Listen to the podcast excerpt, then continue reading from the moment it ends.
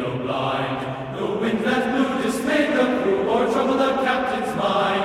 The man of the wheel was made to feel contempt for the wildest blow. Though it often appeared when the gale had cleared that he buried his bunk below. Then blow you inside, blow you inside, blow. The Naval Academy Museum presents A History of the Navy in 100 Objects.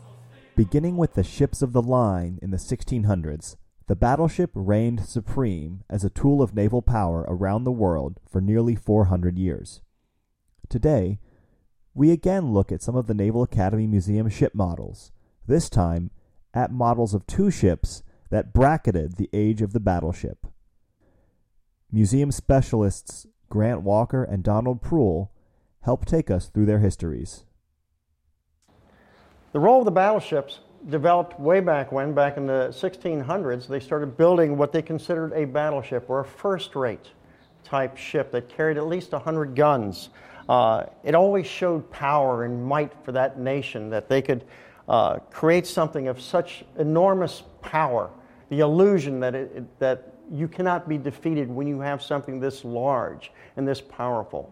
This slowly developed over the years, and it didn't matter which, which country it was. I mean, uh, at that time, you had the British and you had the French and you had uh, the Danish nation, uh, which were developing and always fighting against each other. And the bigger the ship, the more, and at that time, they also believed in elegance. They wanted the ship to be fancy as far as in, in its decoration. So that also showed a lot, also, as far as how, how great our Navy is.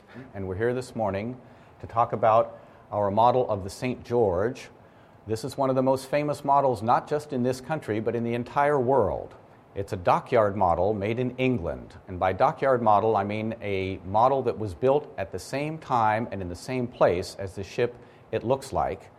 This model represents a large three decker British warship called the St. George that was built in the year 1701. The model itself was finished in the year 1702 or 1703 or 1704. Uh, it is um, a splendid, splendid example of shipbuilding in the 1700s and the late 1600s in England. And if the model were simply a hull model, it would still be one of the most important models uh, on the face of the planet. But the fact that it has all the masts and rigging on it makes it unique. This is, without question, the finest example of period masting and rigging um, from about the year 1700 anywhere in the world. Even in England, there are none that are finer and more complete than this one. Um, if you look up at the, at the figurehead, you can see St. George slaying the dragon. Um, it's very, very ornate and uh, with a tremendous amount of Baroque carving in it, which was all the rage uh, at that time. Uh, most of the carving here is gilded in 24 karat gold leaf, we believe. Uh, the rigging is all silk, and one reason it has survived for 300 years is that it's been kept in this custom made display case for 300 years. You can see that even the glass in it is hand blown glass. So it really is one of the premier models in the world. We have people from all over the world come to Annapolis just to see this model. It's one of 50 dockyard models that came our way from a benefactor, Colonel Henry H. Rogers, who bequeathed his entire collection uh, to the United States Naval Academy in 1935 at his death. Most maritime museums would kill for one dockyard model, and Colonel Rogers bestowed upon us almost 50, four dozen of these models, making us, uh, without doubt, the second most important collection of these British dockyard models in the world, followed or seconded only to the great National Maritime Museum in Greenwich, London. But this, um, we put this model out here at the very intro to our gallery of ship models, uh, again, as it is such a splendid example of dockyard model making 300 years ago. Uh, later on into the 1800s, once the age of sail had ended, we started getting into steel manufactured ships and the British were the, probably the first to advance when it came to battleships and the power of a battleship. Noticing this, the, the U.S. started their development of armored ships in 1883 when Congress passed their, their act of the Navy building program by developing the ABCD ships of that time period. but that merged into even more powerful ships into their into battleships, which in turn was the U.S. Navy's way of showing the world uh, that we are an all powerful nation. We decided to have the Great White Fleet, of which 16 battleships sailed around the world.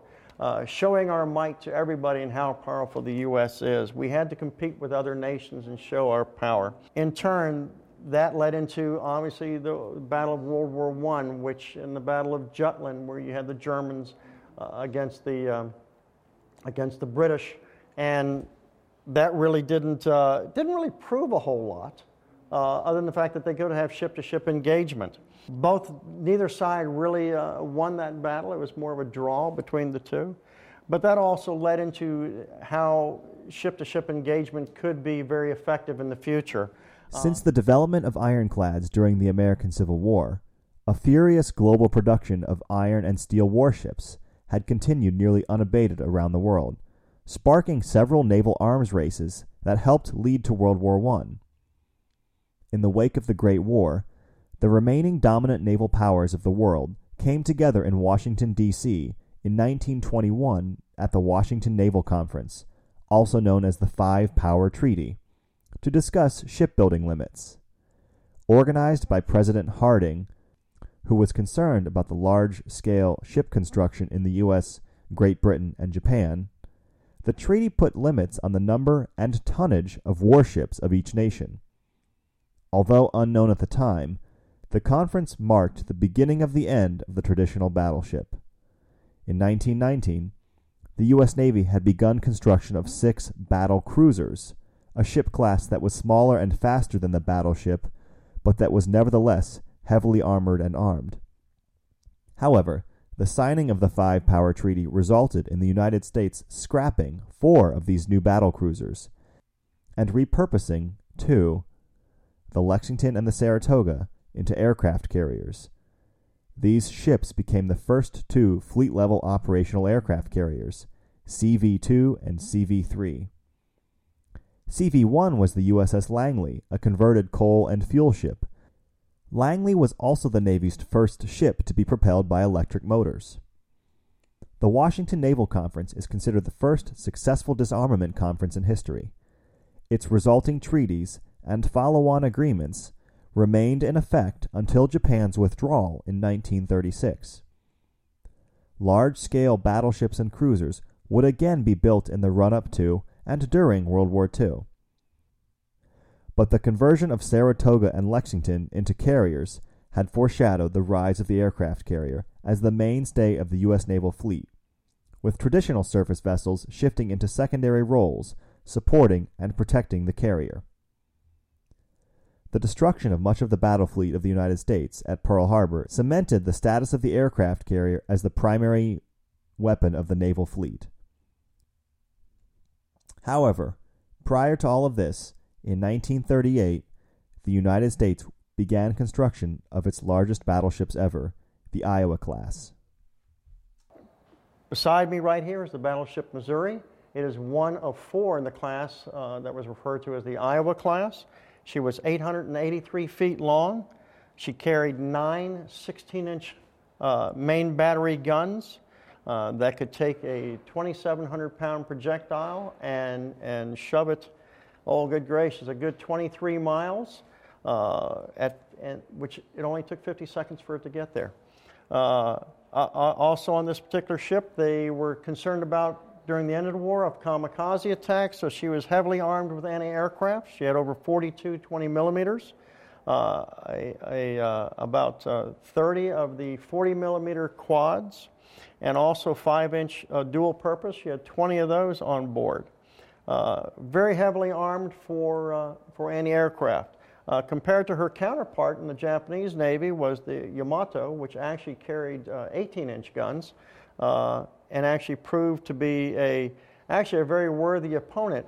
They never met during the World War II to actually have battle against each other.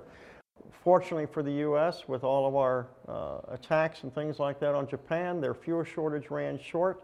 Uh, the Yamato was eventually on a suicide mission in 45. Uh, she went to go defend Okinawa along with a cruiser and eight destroyers. and she was intercepted on her way there and uh, sunk and destroyed. Uh, Missouri, fortunately, had a much better uh, career in the, in the Navy. Not only was she at the signing of the uh, unconditional surrender of Japan uh, in Tokyo Harbor, but she went on to work in uh, Korea. And then later, later on in 19, I guess it was 1990, she was also part of the war in Iraq. These were the last battleships built by the U.S., and uh, pretty much uh, they were considered almost obsolete with the invention of uh, aircraft carriers and uh, with aviation attacks. And then uh, from there, uh, uh, we found that uh, the usefulness of a battleship, of, even though it showed the might of the Navy, was no longer a needed vessel for the U.S. Navy. We really didn't have any ship to ship engagements during World War II, other than one which was really kind of insignificant. It was an American battleship, I believe it was a South Dakota against a Japanese battleship, of which uh, uh, nothing really resulted from that one either. But it, it didn't matter. It was the fact that you had the power to do something like that. And I think that's what was the significance of the battleship, is the fact that it had the power. It proved that we could stand on our own and, and defeat any foe if we had to. With the conclusion of the First Iraq War, the Iowa class battleships saw their last active service in combat. The collapse of the Soviet Union negated the need to maintain their combat power, and although at first Congress was reluctant to relinquish the ship's awesome artillery power, today all four battleships are now permanent museum ships. The launch of the Zumwalt class destroyer was the first new large warship design the United States had fielded in more than two decades and in many ways has come full circle. For the first time since the Iowa class, the Zumwalt is equipped with armament designed for long range artillery support on land. And its design, streamlined and stealthy, harkens back to some of the very first ironclads, looking in many ways like the first ironclad to do battle in the Civil War, the Virginia.